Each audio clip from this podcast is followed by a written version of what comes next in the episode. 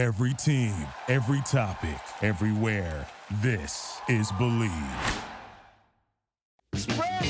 I'm expressing with my full capabilities, now I'm living in correctional facilities. Cause some don't agree with how I do this. I get straight and meditate like a Buddhist. I'm dropping flavor, my behavior is hereditary, but my technique is very Hello and welcome to episode 24 of the Flying V Anaheim Ducks podcast here on the Believe Podcast Network, your number one sports podcast network in Southern California, the only place with a show for every team in the area and more. We believe in our teams. Do you believe? So Kent and I are back over the phone from uh, me in Manhattan Beach, him in Orange County to talk some Ducks hockey. It's been a while. Kent, how you doing? I'm good. It's good to be back. Sorry uh, for my uh, my hi- hiatus there and our, our one attempted uh, episode at the at the coffee shop. We uh, ran into a scheduling uh, conflict with the, the coffee shop there, but you guys did a, a great job there, and it's good to be back with you this week. Absolutely. And we've had a lot going on since our last episode that we recorded together. The trade deadline's come and gone. The Ducks have played some more consistent hockey, I think, including games against Toronto, Minnesota, and tonight's game against the Senators. And then the Bob Murray had a hockey hot stove that they called it, hosted by uh, Brian Hayward, the color commentary, and and then Murray took some questions from fans. Um, so we're going to talk about that a little bit, and then for the three stars, it's going to be favorite types of hockey plays. So not an individual play or or uh, highlight that you can remember from a game, but just the type of play that you like.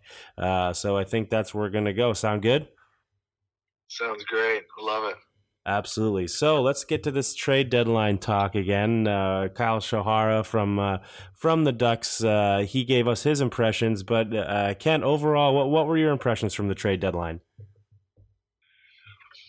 I mean, I thought there was some probably tough uh, moves from uh, like an emotional fan standpoint. Obviously, with this this season that uh, Derek Grant was having, and then um, just to, to see uh, to see Caution moved as well. I know that um, that was a stinger for uh, for some people out there, and um, yeah, I mean it's always a, a difficult thing, and I think uh, as the season unfolds, um, I think it's usually the GM and, and scouting staff and you know everyone will kind of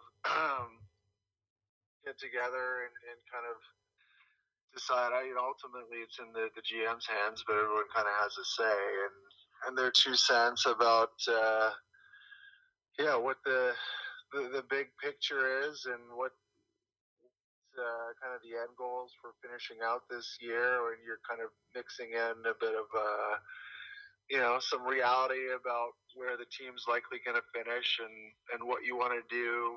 Um, to kind of get yourself to the finish line this year, but more importantly, in the Ducks case, of what you're going to do um, to kind of set set yourself up from a salary cap um, structure, kind of moving forward for the next two three years, and then uh, take a look at what you've got um, as far as draft picks for the next two three seasons, and see if you can kind of add to that when when the you know the the writing's kind of on the wall that uh, the playoffs aren't looking too likely um, this year. But uh, I mean, I, I, always love to see that when, um, as a fan of the organization who just wants uh, nothing but the best for uh, for uh, for an organization that that treated me uh, phenomenally well and has always been great and continues to do great things. So we want to see nothing but the best for them. So I mean, I just love seeing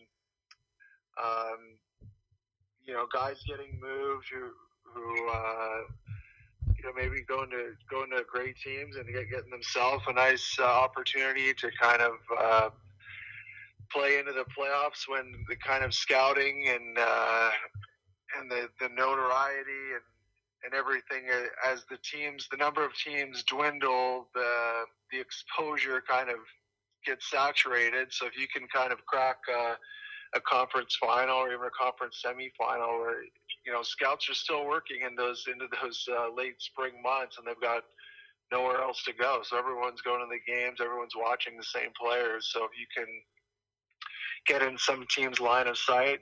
It's good for the player because it, it can kind of open some doors as far as free agency and future contracts and getting seen by teams that might not necessarily get as good a look um, them otherwise. And then I think for the Ducks being able to add some youth and some speed and um, some kind of young talent. And yeah, most importantly for me is the draft picks. I think those are so huge these days. And um, yeah, I, th- I think all the deals made sense. Some were some were tough for sure, but I like what they got back on uh, for what they gave yeah, up. Yeah, I agree with you there. I think that I think a lot of people who are frustrated about the Kase trade uh, really overlooked the point that it, he's. I mean, he's.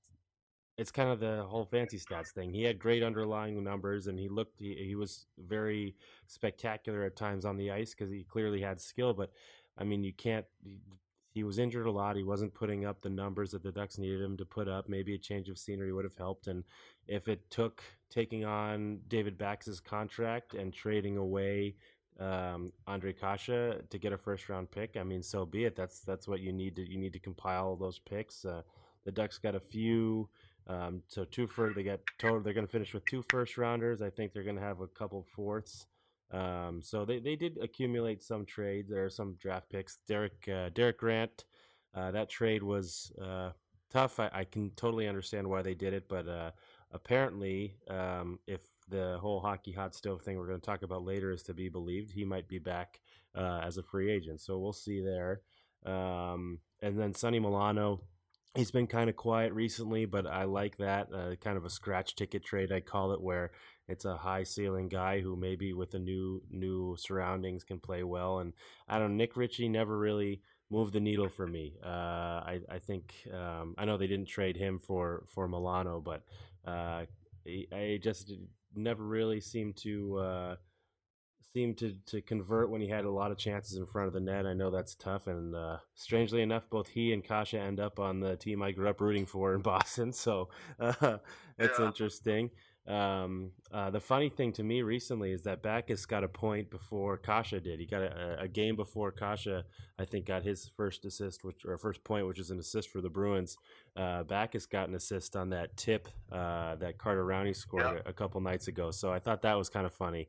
yeah, that's kind of a, a neat little um, kind of throw in kind of subplot of, of all the trades going on was – uh, kind of what had been going on with uh, Backes in in Boston. Um, I think we might have mentioned it last time we were talking, but yeah, I actually played with David in St. Louis, and uh, great guy, a great player. Obviously, um, with the with all the trends kind of being towards youth and speed, it's kind of uh, you know, made some guys kind of a little, uh, I don't know, less valued as they were in the past. But I think he's always a great player and a great teammate. And I mean, you talk about an athlete and just a tough spot. I mean, I think whether you're, uh, I don't know, I know I don't know. I don't want this to come off uh, weird or anything, but I, I think it one of the hardest thing I think for him in the Boston situation, where like you're just not like as an athlete, you're still a human being. I mean, whether you're a kid on the playground or um, an athlete at the highest level, there's still like remove all, strip away all the the money and the implications and the contracts and all that stuff. It's still the main thing fueling these guys is the competitiveness and the and the will and the desire to be um, as good as they can possibly be and compete against the best, and that's what kind of drives. So to have a a scenario where you're, I mean, he's not not like that. I mean, I guess by today's standards, he's he's kind of on the older side, but um, you know, he's not ancient or anything, and to be in a position where to go from the the role he was filling in with the Blues is I'm not sure if he was captain. He might have been captain. He was. he was. just one of the one of the leaders on, of that team for sure for a lot of years. That was a great team, great teams they had there. Um, and while I was there, he was definitely one of the leaders and uh, in the community as well. Like just a, a great guy.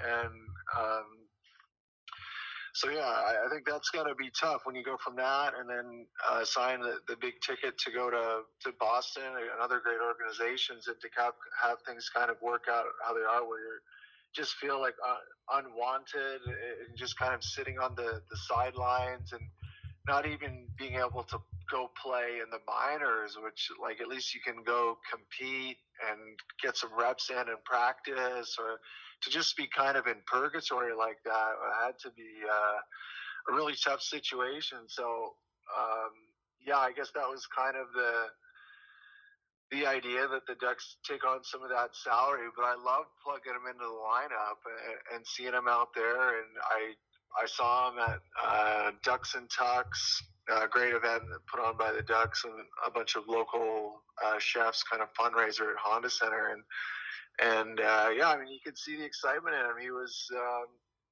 just hoping to, to get an opportunity to get back out on the ice, and um, yeah, I, I don't, I don't think he was even. Uh, he wasn't playing in the minors in Boston, and I'm not sure if he was even skating there. So to go from that and then get back on the ice uh, for what had to be probably two or three skates with the Ducks, and then go right into a game, and uh, yeah, to, to get an assist and to, to chip in, and then he had another couple of assists uh, tonight. Uh, I mean, it's that's that's awesome to see. And I, am sure that means a lot uh, to him personally, and to at least showcase that you know what you kind of believe. You you always believe you can still play, and I'm sure he feels that way too. And to kind of have that validated, going out and getting three points in five games, and, and showing you can still compete at this level, and you still got uh, you still got contributions left. I'm sure that's got to feel good for him, and it was cool to see. Yeah, I was curious about that too. Um, I'm guessing he chose just not to report to the AHL when they when they wait when the Bruins waived him, uh, or I don't know, or is there a rule that said that he couldn't go down there just because of what his contract was? No, I think it was. Um, from what I kind of understood, I did some research into it and just kind of tried to read some articles, but it seemed like uh, I think he would have probably welcomed, not welcomed, but um, as opposed to just sitting doing nothing, to at least go to the go to the minors and stay in shape because it seemed like they'd kind of reached that point where a, a trade was a the only kind of way forward for both parties and uh, kind of my understanding was that it was kind of just uh, the way things worked out, and um, they basically didn't uh, had him as uh, kind of an asset, uh, and didn't want him to go somewhere and, and, get hurt, and then not be able to move him, kind of thing. So. Um, I, I think it was just a complicated situation and one that you don't really see too often because I mean, I think guys that are kind of getting up in their career, that's not that uncommon now to get kind of sent to the minors and kind of have to go and, and try to work your way back and that kind of thing and, and fill in maybe uh, a bit of a leadership role and kind of pay it forward a little bit to some of the young guys coming up and just the, the the lay of the land these days. It's not that uncommon. So I think I I don't think it was a scenario where he just refused to report. I think it was I think it was something else. Yeah, that makes sense. I mean the the injury thing. Um, yeah. But either way, it's good to see him get on the board again tonight and, and kind of get a little bit of a hot streak going. Um, but yeah. let, us take that into the uh, the Toronto game from from a few days back. The Ducks uh, get the two to one win. Uh, Backes get like we were talking about gets his first point before Andre Kase gets his first point in Boston. Uh, the the Ducks really I felt outplayed uh, outplayed Toronto, which to me is mind boggling how Toronto's played recently, uh, having lost all three games to the all California teams who are have been struggling to say the least and. Um, I mean, if Florida gets their act together, uh, it's uh, it's going to be a problem for Toronto. I think I didn't check the scores. I think Toronto won tonight. I think they beat the Lightning, um, but uh, let's see. Yeah, they beat the Lightning two to one, so I think they're back ahead of the Panthers by three points or so. But um, really coming to California and being outcompeted by all three California teams is not a good sign for them. Meanwhile, the Ducks, I'm curious uh, as a former player, and when you hear the kind of cliche, the the the playing spoiler, does that really enter your mind uh, when your team is not in it and you're in the in the playoff race? Does it really? Do you really go into a game thinking like, unless it's a rival? I'd understand if it were the Kings or the Sharks or the or the Ducks. Who, I mean, having you having played for the Sharks and and Ducks. I can understand if it's if you're trying to kind of spoil your rival's opportunity to make the playoffs. But like, let's say the Toronto's coming into to Anaheim. I mean, it's an East, Eastern Conference opponent. They only play each other twice a year. Are the guys in the locker room you think really going into the game like let's let's let's let's ruin this guys these guys' chance of making the playoffs. Let's make it harder for them. Let's try to knock them out, or or is it just a more of a hey, this team's good. Let's have a good performance. Let's let's let's play with some pride. Yeah, I think it's more of the latter, where it's just like, yeah, we know this is uh, a good team and uh, a team that always gets a lot of uh, fanfare and media coverage in the hockey world, and um, especially uh, up in Canada, and um, just uh, you know an original six team that, yeah, like I say, it's it's one of the, if not, I mean, them or Montreal, as far as Canada is concerned, is the you know would be the two most storied franchises, and um, so yeah, I mean to to play. Uh, I, I always, I mean, I guess I'm from Ontario, but it was always cool playing against the Leafs. And uh, I mean, I'm from Ottawa, so I always love beating the Leafs a little bit extra. um, but uh, that was for kind of personal reasons. But um, as far as I don't know, playing spoiler with a kind of out of conference opponent, it doesn't. I think it's more so, yeah, just a, as a competitor and you know they're a good team with a lot of skill and it's a good challenge and um, you know guys are kind of playing to make impressions with a with a new team or for next year or uh, you know the a, a team that's not necessarily um, I don't know. I guess you can't really say they haven't performed expectations I think this was kind of a non-expectation type year for the Ducks. But um, anytime you're not really in contention, I think everyone kind of wonders about their their job, and everyone. I mean, people love playing in Anaheim, and people want to be here, and um, so I think just personally and as a competitor, I think that's what's kind of fueling it more than uh, ruining it for someone else. Although, like, if the game got started and there's any kind of chippiness, I, that's always always can creep in as an added incentive to uh, you know screw these guys. Like, let's yeah, let's rain on their parade here. And I I think always like the more the hype, the kind of more you want to beat a team like that too. Absolutely, and so the Ducks get the uh, the Ducks get the win over in that uh, against Toronto, and, and a, a, pretty good performance overall. Uh, then they come back, they play the Minnesota Wild, uh, really back and forth game with the Wild win in overtime. Uh, I'm curious, did you get a chance to see that goalie interference play on Ryan Miller? Uh, do you think it deserved to be upheld as a goal, or do you think it was kind of a bad call? Uh it was borderline. Like I, I wouldn't have been surprised. I feel like I've seen less, uh, like seen goals called back for less, but I don't think it really impacted the play that much. It was just kind of a funny play. The way the, I think it was that the play. Was like uh, I think it was a shot block and then went right back on the guy's tape and then um, I don't know. I probably have to watch it a couple times. That was my first reaction. Was that yeah, I mean, I wouldn't be shocked if they called this back, but they probably won't. And I don't know. I don't think it, it really impacted the play. I think it was more kind of incidental. But I don't know. What, what, what was your take on it? Yeah, I mean, I thought it could have been called a, a goalie interference. I mean, it was Zuccarello who who kind of made the pass over or the shot. It got blocked and went back to him, and I forgot who it was who uh, interfered with, um, or technically inter- collided with Miller. Uh, but I, I guess yeah. his I guess his left his right skate was a little bit out of the crease, out of the blue paint. So you can you can say right there that it was uh, it was a little bit of a uh, I guess he was outside of the area where he would be protected, and uh, it was. But on the other hand, I forget the guy who I forget who it was that collided with him or or kind of interfered. Galchenyuk. Yeah, it was Galchenyuk. Galchenyuk yeah. didn't have to go. I mean, he didn't have to be that close. Like he he wasn't forced in. He didn't have his uh, his progress impeded. He wasn't pushed into Miller, so it kind of felt like I mean it was a little more intentional than it looked. Um, yeah. But then, like you said, it was it was almost uh, inconsequential. Miller was just so out of position, having that having that pass kind of blocked and not knowing. I mean, not being able to predict that that was going to happen. That it didn't feel like he was going to be able to get back there anyway. But I don't know. I, I think it could have been called goalie interference.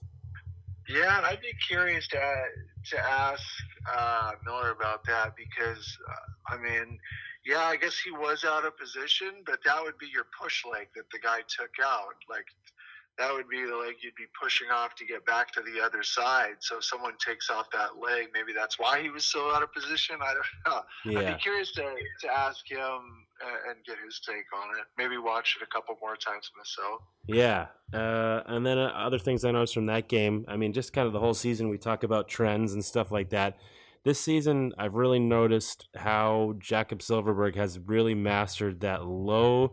I mean, you always see the uh, people kind of glorifying high shots, uh, like up in the corners, barred down, but Silfverberg has really mastered that low shot, sometimes through a, a, a, defender, kind of either between the legs or up over the pad and under the arm of of opposing goalies. It's crazy how often he scores on that shot. Have you have you noticed that? I yeah. Now that you mention it, I have, and that's a really hard. Um, I mean, that's a pinpoint shot, but you do see uh, a lot of his goals, and he, he does have that kind of knack of just kind of zipping it right through that little window of yeah, either to the defenseman's legs or just kind of over the shin pad or between the stick and the the shin. Just kind of yeah, he really has a a good ability to kind of drag the puck a little bit till he can um, find some daylight to get it through. And then when you're shooting through a screen, and uh, you know the kind of the goalie's first impulse is to go down, and when you kind of go down and get your uh, you know, go to manipulate your gloves, and the, the instinct is to kind of grab. And it, it's funny that you just with that little extension, um, you know, I'm sure that that comes from doing it in practice uh, thousands and thousands of times. I'm sure, but that was uh, I don't know the the knowledge my uh, my knowledge inside the mind of uh, of a goal scorer isn't that great. But uh, I, I gotta think you you hear guys talk and um, a lot of guys talk about. Um, shooting low, and I think it's one of those things where yeah, shooting high is always kind of I don't know why it's weird, but it does kind of look cool. Like especially if you can go bar and in or bar down, and those always like those always look the best. But shooting low is just kind of functional. Like you, you either get like five hole or like the trickle through goals, or yeah, those those armpit goals. You seem to be seeing uh, you know more and more of those but yeah, he's definitely uh, definitely perfected it. And I wonder if that's uh, if that is where you got to think that's where he's purposely kind of shooting it. it. Is kind of a, a, the the gap of the you know down the side of the body to hopefully sneak through there, which is crazy the accuracy these guys have. But uh, but yeah, I, I have noticed that. Yeah, it's a good a good pickup by you. Thanks. I mean, they do preach that to you when you're even as like minor hockey when you're really young is to shoot low, hit the pads, generate rebound. If if the goalie's gonna catch it with his glove or direct it, if he has the ability to direct it away with his blocker, he's got a lot more ability to change the angle and either tie up the puck or deflect it behind the net. Whereas a, a pad shot or a shot kind of low into the arms, it's, it's harder for them to collect it. So that makes sense too if he's trying to generate some more offense that way. And and uh, I mean he knows he can he can score that way. And at worst case scenario, he's going to get a rebound. So. Um, Yeah. yeah, smart, just a smart player. Shows just kind of what a heady player Silfverberg is, and he's been fun to watch for sure over the past two seasons, even if the Ducks have been struggling. Um, Yeah. And, and and another thing that's been good to see, especially in the Minnesota game, is new guys scoring. Christian Djoos gets his first goal with the Ducks uh, from the point, and then uh, Danton Heinen scores again. So uh, I think, I mean, even though they're not really able to help in a playoff push, it, it's a good sign that they're scoring. I mean, they're doing what they're supposed to. So uh, hopefully, we'll see more of them next season. Now that there's right, really less than a month to go. Yeah, I don't. Uh, I don't know that much about um, the Djoos defenseman at his time in Washington. I, I feel like, um, but yeah, I mean, talking about Silfverberg, that pass to on the Djoos goal was uh, unbelievable. Yeah. Like, kind of no look, threading it through the defenseman's legs. So there wasn't much daylight there, right on the tape. Uh, and for the kind of the uh, what is it, the offside one timer, that was a, a good shot um, by Djoos. So I think. Uh, yeah, I'll be curious to see kind of how, how that works out over the next couple of years. Because I think uh, I just just from watching him, he seems like a, a good player. So I think that'll be uh, that'll be good to watch him. I think um, speaking of young defensemen, I think we've seen some some good stuff um, from Larsson. I think as he continues to to grow and develop, and probably a couple more. Um, summers and a couple more years of physical development. I, I think, uh, you know, sometimes, uh, like just size wise, there's some some issues as far as like physical battles and that kind of thing. But I think he's still a, a pretty heady heady defenseman, and uh, you know, you like to see just his. Uh, the signs of him carrying the puck up the ice and jumping up and making some some good stuff happen offensively and and uh, I think he's got the right demeanor. So, like I say, as he fills out, I think we'll start to to see his effectiveness as a defenseman is only going to increase. Yeah, that's a good point. I mean, he is still relatively young and, and small, and uh, in terms of body mass. Uh, and back going back to Djoos, I, I, think the thing I like about him subtly, if he can maintain his uh, success and stay up in the NHL over the next couple of years, is I'm not sure how long his contract is with the Ducks, but uh, um, his playoff experience. I mean, he won a cup with the Capitals and, and played, I think, right. in, in, every in every game in that run. So that's pretty invaluable for a young t- a team that's getting younger in Anaheim. Yeah. having a young guy who can who can kind of uh, speak from experience in in that type of situation when they do get there. Yeah, great point. Before we talk about the Ducks win over the Senators, let's talk about home security. There's two ways you can go about protecting your home. You can wait weeks for a technician to do a messy install that costs a fortune, or you can get SimpliSafe, the two time winner of the CNET Editor's Choice Award. SimpliSafe blankets your whole home in safety. Outdoor cameras and doorbells alert you to anyone who's approaching. Entry motion and glass break sensors guard the inside. You can set up the system all by yourself and it only takes 30 minutes. You'll have an army of highly trained security experts ready to dis- to dispatch police in a moment's notice 24 7 and it only costs 50 cents a day with no contracts. Go to simplisafe.com slash team today and you'll get free shipping and a 60-day risk-free trial. You've got nothing to lose. Go now and be sure to go to simplisafe.com slash team. That's simplisafe.com slash team. Um, and uh, then off to today's game a, uh, a very uh, pretty impressive victory with uh, not in terms necessarily of uh, of how the Ducks played. They, I think they were. Uh, I mean, they won five to two, but really uh, felt like they were they were dominated at times by the Senators. They got outshot forty two to fifteen, so that's pretty one sided. And and in those fifteen shots, Nicolas Deslauriers scores three goals in a span of nine minutes in the first period to be the. I think that is the fastest hat trick uh, in terms of time that it was completed in Ducks history, which is a pretty impressive. And Deslauriers uh, really, I think, making a case for the new fan favorite after Derek Grant's been shipped out of town.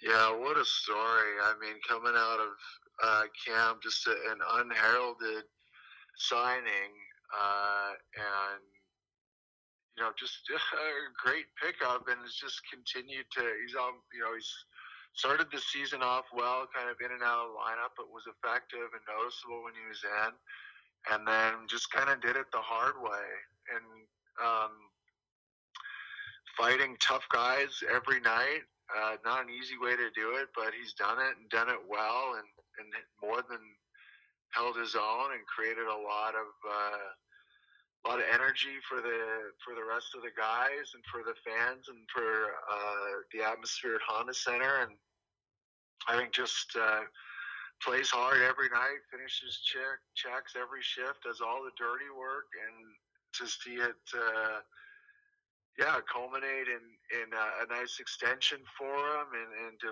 to really solidify his spot as as part of the team and their plans for the next couple years, and just a great guy to have around. And and yeah, to have that happen tonight was, uh, yeah, no, I'm, I'm really happy for him. That's uh, that's he's earned every bit of what he's gotten here, and I think as uh, you know, guy who's been around in myself, and you always like to see the guys um, who work hard and pay their dues and, and do the dirty work get, get rewarded uh, with with yeah, nice extension and a natural hat trick. How about that? That's crazy. but yeah, good for him. He uh, to me, he's kind of a throwback. I mean, not a throwback that far, but kind of a, a newer version of Shawn Thornton. I mean, he Thornton had the ability to score. He, I mean, was definitely not afraid to punch people in the face. Uh, really, really was part of a strong. I mean, was part of the Ducks Stanley Cup back in 2007, and the Bruins in yeah. 2011 made up really a strong fourth line uh, when he was in the lineup. And I think Deslauriers is is very similar. Uh, just in terms of his game, he, he, can see if you set him up in the right spot, he can score. He's not he's not completely devoid of skills that can that can help the team when he's not fighting. And and tonight really showed uh, what he's capable of. So uh, that was kind of a that came to mind when I was watching Deslauriers today. Yeah, I think it's a good comparison. I never knew he was. Uh, I think I might have played against him, or I think he was just kind of coming up when I was, uh, you know, my last couple of years. I was winding it down, but he. Um, yeah, I never knew he was uh, this tough. Like he has fought some some tough tough guys this year and and done more than well. Like he's I, I I can't say he's come up on the, the wrong end of too many fights, which is impressive during the number of times he's squared off with guys this year. And uh, but yeah, I mean he's got great great shot, and I I think uh, yeah one thing one of the the best things too is I mean he can skate. He's fast. He gets around well and can get in and finish hits and and uh, yeah, you kind of have to do that to to be able to uh, to stay in the lineup nowadays. And and he's just when you you have a multifaceted game like that, and you can bring a lot of different things to the table. I think that's. Uh, it's been impressive, and, and glad he's going to be here for another couple of years at least. Yeah, I, am looking up this the uh, the tail of the tape right now. I, Would, I know uh, obviously it's never going to happen because Thornton's retired, but I mean they're, they're, comparable. I mean Thornton's six six feet, just a little over six feet, two seventeen.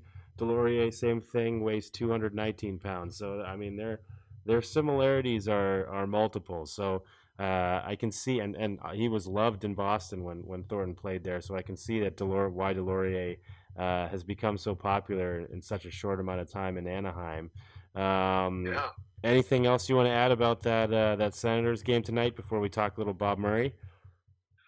Uh, yeah, I think it was just interesting. The Ducks kind of, uh, I feel like they've been on the wrong end of a lot of games like this. Like they kind of flipped the script tonight. Um, like a lot of times this year, I feel like they outshot teams and carried the play and would wind up in a the the wrong side of a five-two or even six-two, six-one type of game. So I, I think, uh, yeah, my poor uh, hometown uh, Senators are having a, a, tough season, but some some good reasons for for optimism there too. Some good young players, um, but uh, yeah, I, I, think nice to see it, it, even out once in a while. Uh, you know, getting outshot, but I think also once you get up score that many goals in the first period.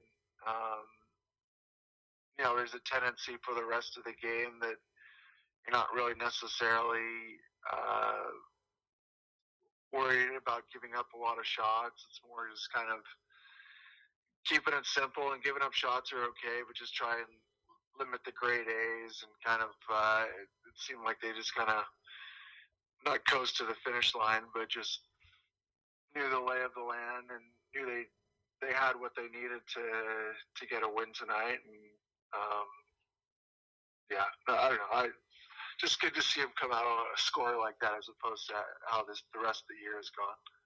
Absolutely. So let's get into a little uh, uh, Bob Murray discussion. Um, so that he just held his hockey hot stove where he basically hosted. I can't wait for this. Yeah. Well, it's kind of strange. I mean, I, I, I hopefully it's not disappointing because the uh, I mean, I'll, I'll, reference the outlet that I got it from, and uh, when I first read it, uh, basically what it was, it, it appears to have been uh, basically a roundtable or a, a, a, open discussion hosted by Brian Hayward, where he was asking Bob Murray some questions, and then Murray took questions from the fans, and it was basically done for the season ticket holders, the Orange Alliance, from yeah. what I can tell. But the outlet yeah. who did it is the the Ducks and Pucks um, outlet from the Puck Network, and it's the way they did it. I don't know if maybe they didn't, if the Ducks didn't allow people to post direct quotes from from the event, or if if they just paraphrase only for for a certain reason. But a lot of this comes paraphrased, so I don't know what the tone was and how how it was said. Um, but uh, uh just some interesting points from uh, from Murray. Uh, the one that stood out the most uh, to me was his uh, talking about. Um, basically one timers and and uh, he said uh, this is this is the quote from Ducks and Pucks. It's not from Murray directly, but I guess it's paraphrasing what Murray said. It said Murray wouldn't mention any player names in free agency, but he had this is referencing who he might be looking for in free agency, but he has. Uh, several that he's currently looking at. He really wants someone that has a good one timer from the blue line, he said. We'll be looking for shooters in the draft. Some of our guys just can't shoot one timers. It boggles my mind. Another fan stated she was tired of extra passes, and Murray agreed. He is a shoot first kind of guy, he added. Is that, I mean, was he that forward with you guys? Uh, I, I boggling. I mean, it just seems like a, it's something we have noticed over the season that they, they haven't been able to uh, kind of shoot as many one timers in situations, especially the power play, that you think it would make sense. And, and Hayward in his color commentary has, has mentioned it a few times, but I mean, as a player, if your general manager is that forward about something, is that does that kind of bother you? How how did you react to that? Uh, I don't know. I think that that would never get uh, communicated from the mouth of the GM directly to the player. That would probably go through a couple filters uh, and probably more look like uh, an assistant coach grabbing a couple of the, the defensemen uh, after practices wind down and feed them about a hundred one timers, and then uh, and then just kind of work on that uh, daily, basically, mm. and and then maybe incorporate it into practice and uh, just a, a, higher volume of uh, one-time shots. But I don't yeah, I, I guess that that is. Uh, it's all relative.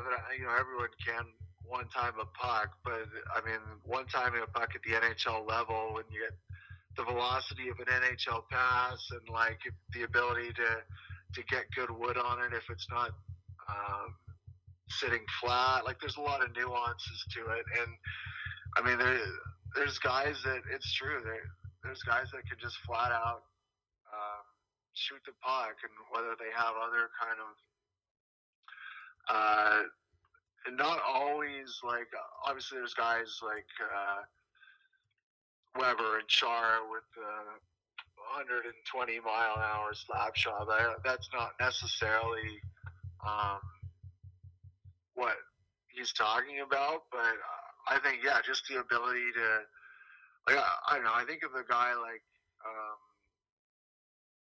you know Brent Burns, who I, I always kind of marvel at that ability to get shots off and get shots through to the net because I know that's from experience how hard that is, and it just these guys. Uh, that's a guy who makes it look easy, and but yeah, being able to get it, get good wood off a shot, whether you're off your back foot, front foot, whether the puck's rolling, whether it's. Uh, you know, basically for me when I played, I mean, I could one time it, but it basically had to be kind of perfect, right in the wheelhouse, right, like right in the right spot. I that was not one of my uh, strong suits, but then you had a guy like uh, prongs, like Pronger. If it was anywhere within his area code, he could get wood on it and get it to the net with velocity. You know, so I, I think it is a skill. It's a learned skill. It's a practice skill, and some guys are are just kind of have a knack for it. So I think that's probably. I'm, I'm not surprised to hear that. I think you would think, given the fact that it's the, the NHL, everyone would be an elite level one timer, but it, it is that kind of nuance of a skill, and the, the guys are uh, elite at it. Are it's a pretty special, special kind of skill, and and uh, yeah, I mean, highly, high, highly valued, obviously, for a, a, power play scenario. So I think that's why you could probably have your eye on, on a pinpoint on a or and pinpoint a handful of guys who you're looking at because it really is. It's not a it's not a widespread skill as you would think. Yeah, I mean, it totally makes sense. that I mean, if it were, there would be a lot more guys making those shots on the from the top of the circle, like Pastrnak and Ovechkin, and it just it, it is really a few. It's a trademark play that you only see a few guys do. So uh, I get that. Um, Grant uh, Murray also apparently mentioned he'd be interested in bringing Grant back in free agency. Uh, so I wonder if there's a kind of back channel communication going on there. Uh, when I when I saw that deal, that's what immediately came to my mind was that I, I would not be surprised at all. I mean, they've done it before, and I think that's the great thing about trading these guys as rentals. I mean, here's a guy who had had success in Anaheim. You know, this the same coach is going to be there next year. Everything's going to be the same, and coming back to Anaheim, and it's not a tough sell. So.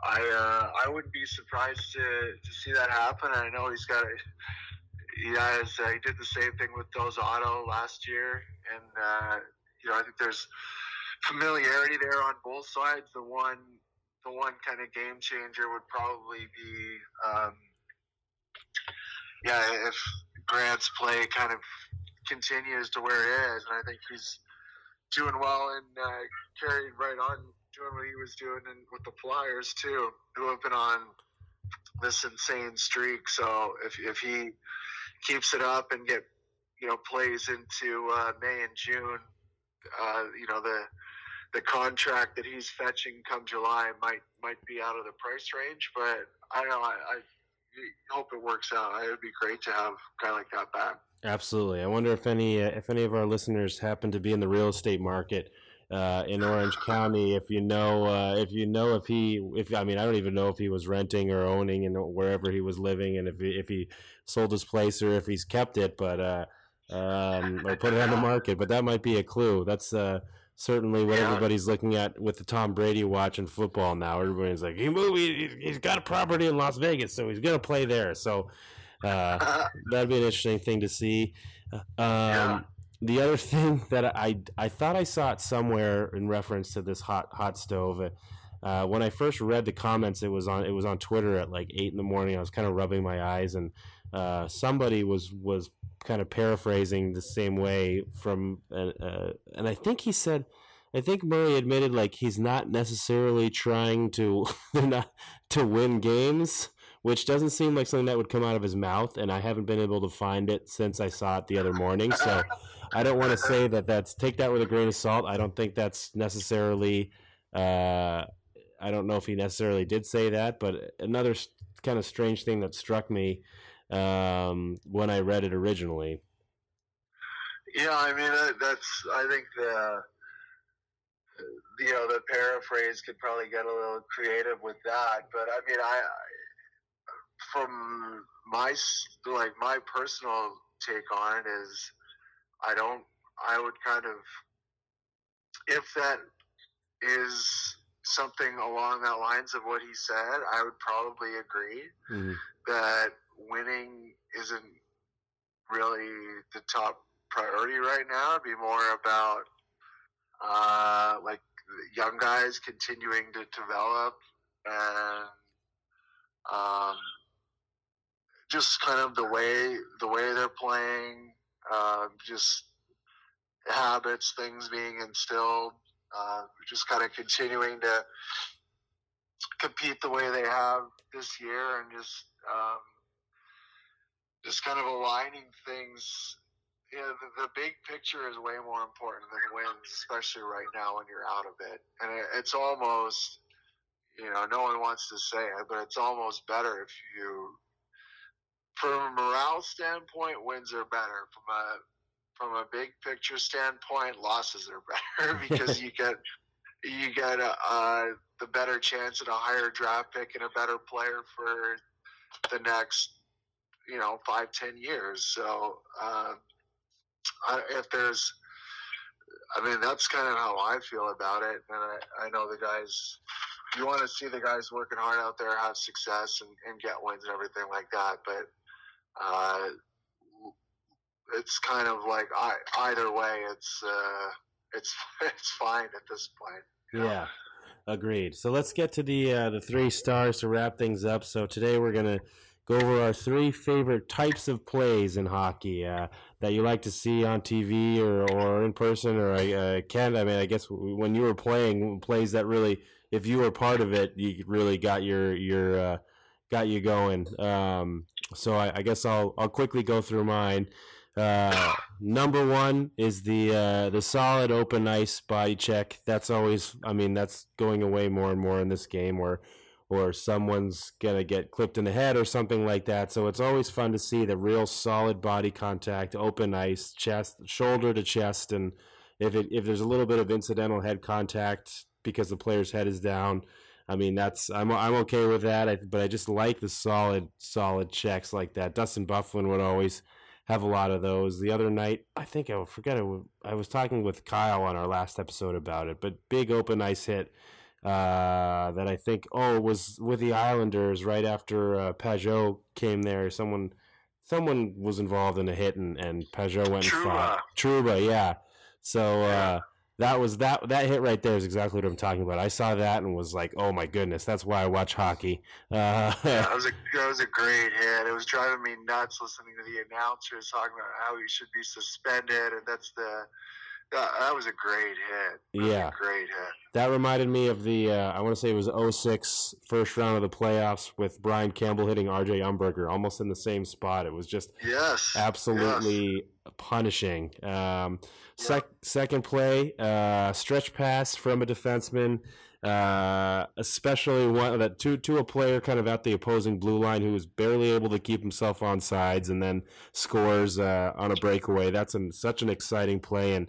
Uh, we saw Erik Karlsson do it a lot, uh, especially when he was with the Senators. I, remember specifically uh, that playoff series against the Bruins a few years ago that the Senators won. Carlson just he was like throwing hail marys back from behind his own goal line and connecting with his forwards. Yeah. It was unbelievable. Um, and then uh, the power play one timer from the Ovi spot, either Ovi or Pastrnak, just the top of the circle, right in the wheelhouse, and you can't even see the puck leave the stick, and then just hit- either hits the crossbar and, and, and goes in the net. Those are my three favorite to see. How about yours?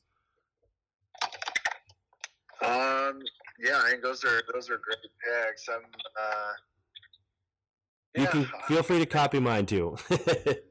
No, I uh, I don't know. I one play that I like that you kind of seen.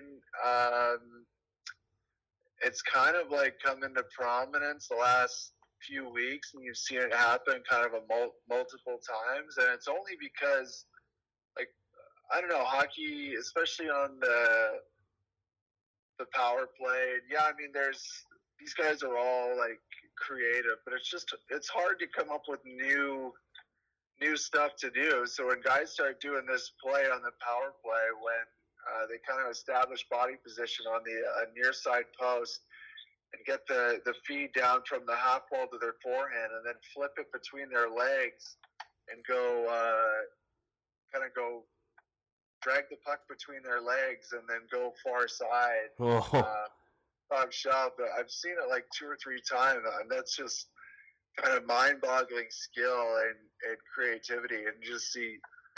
But it, it's funny how when one person does it, then other people. It's such a it's such a copycat league, and, and guys are just. Um, no, there's just so much skill out there. It's insane, and just so once one guy did, it, now you've seen it two or three or four times. So I think that's been cool. Um, a neat play, but for me, I always like the. I always appreciated one. I was just kind of cruising the the highlights of the last few games, and um, if you think of the Ducks uh, overtime winner against Colorado, and they they uh, have a big win against the Penguins, then drop a tough one against the Devils, um, and then to go into Colorado uh, it was a tough place to play. You're always like, I always feel like you can't breathe for the first half of the game. That altitude is brutal.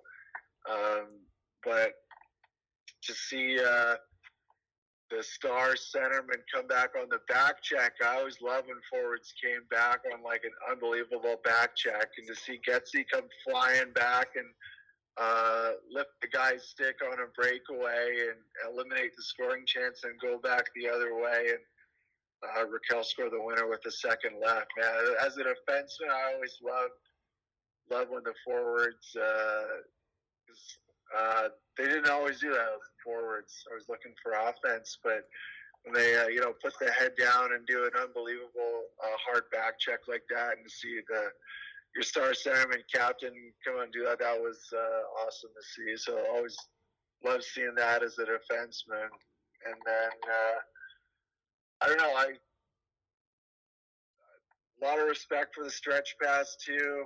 Uh, there was another real good one the other night uh, when Zibanejad had the five goals uh, on his OT winner. It looked like a just a spin around uh, slap shot. I think it was Panarin and just rifled one up the middle. And another one, you don't realize how good the pass was till you see a different angle, and he just kind of zipped it between about three sticks right on Zibanejad's tape, who goes in and gets his fifth of the game. So uh, love a good stretch pass, but I also uh, have a lot of respect for. Uh, you know, the subtle breakaway moves, one of which I could never master. I always tried it in practice and felt like an idiot because I could never do it and just looked so dumb. But that that stupid move where you come down uh, at full speed and it looks so easy, and you just got to make that subtle move and then get the goalie moving and then just slide it uh, between his legs. oh yeah. I always come down, the goalie would just stand there, and I just put it right on his stick that was on the ice. You're like, what? What were you trying to? What are you doing? that's the um, that's the Kucherov, right? Or is that there's somebody somebody who's been doing that a lot? Uh, That's next level, man. The Kucherov, that's next level. But uh, but yeah, just the old school, like you kind of fake the shot, pull it to your backhand, need a little speed. Maybe that was my problem. I didn't have enough speed coming in, but you kind of like almost a little leg kick. Um, kind of fake the forehand shot, then pull it to your backhand, and then slide it uh, right between the legs. It's a simple move that I could never get. So respect pull that one on. Um, and talking about that back check player, talking about it, you're mentioning in overtime. Uh, watching the uh, the Bruins Flyers game that was on tonight uh, on NBC. Check out the Charlie Coyle back check on the two on one that he had uh, to stop a, a, a pretty much a two on zero uh, for the Bruins. I mean, for the Flyers, it was a pretty. I mean, pretty spectacular play. I mean, he did this. He did the the slide from head first from behind the play and and managed to catch up and break up the play. So check that out when you get a chance.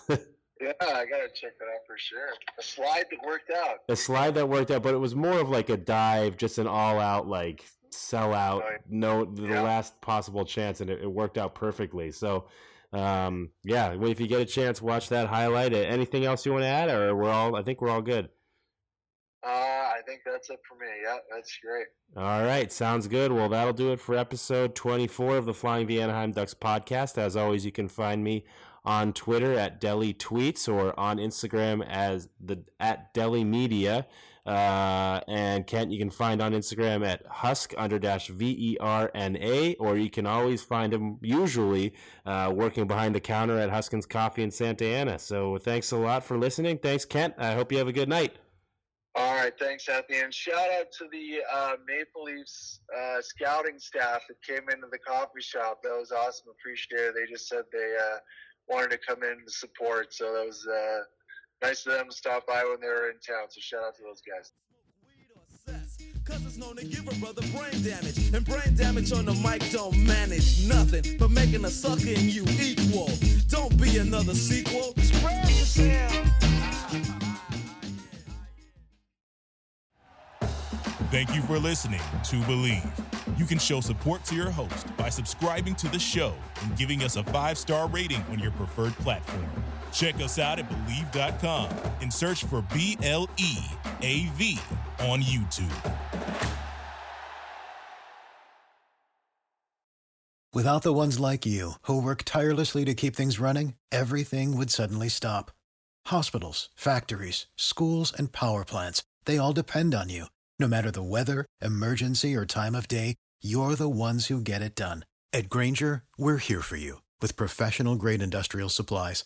Count on real time product availability and fast delivery. Call clickgrainger.com or just stop by. Grainger for the ones who get it done.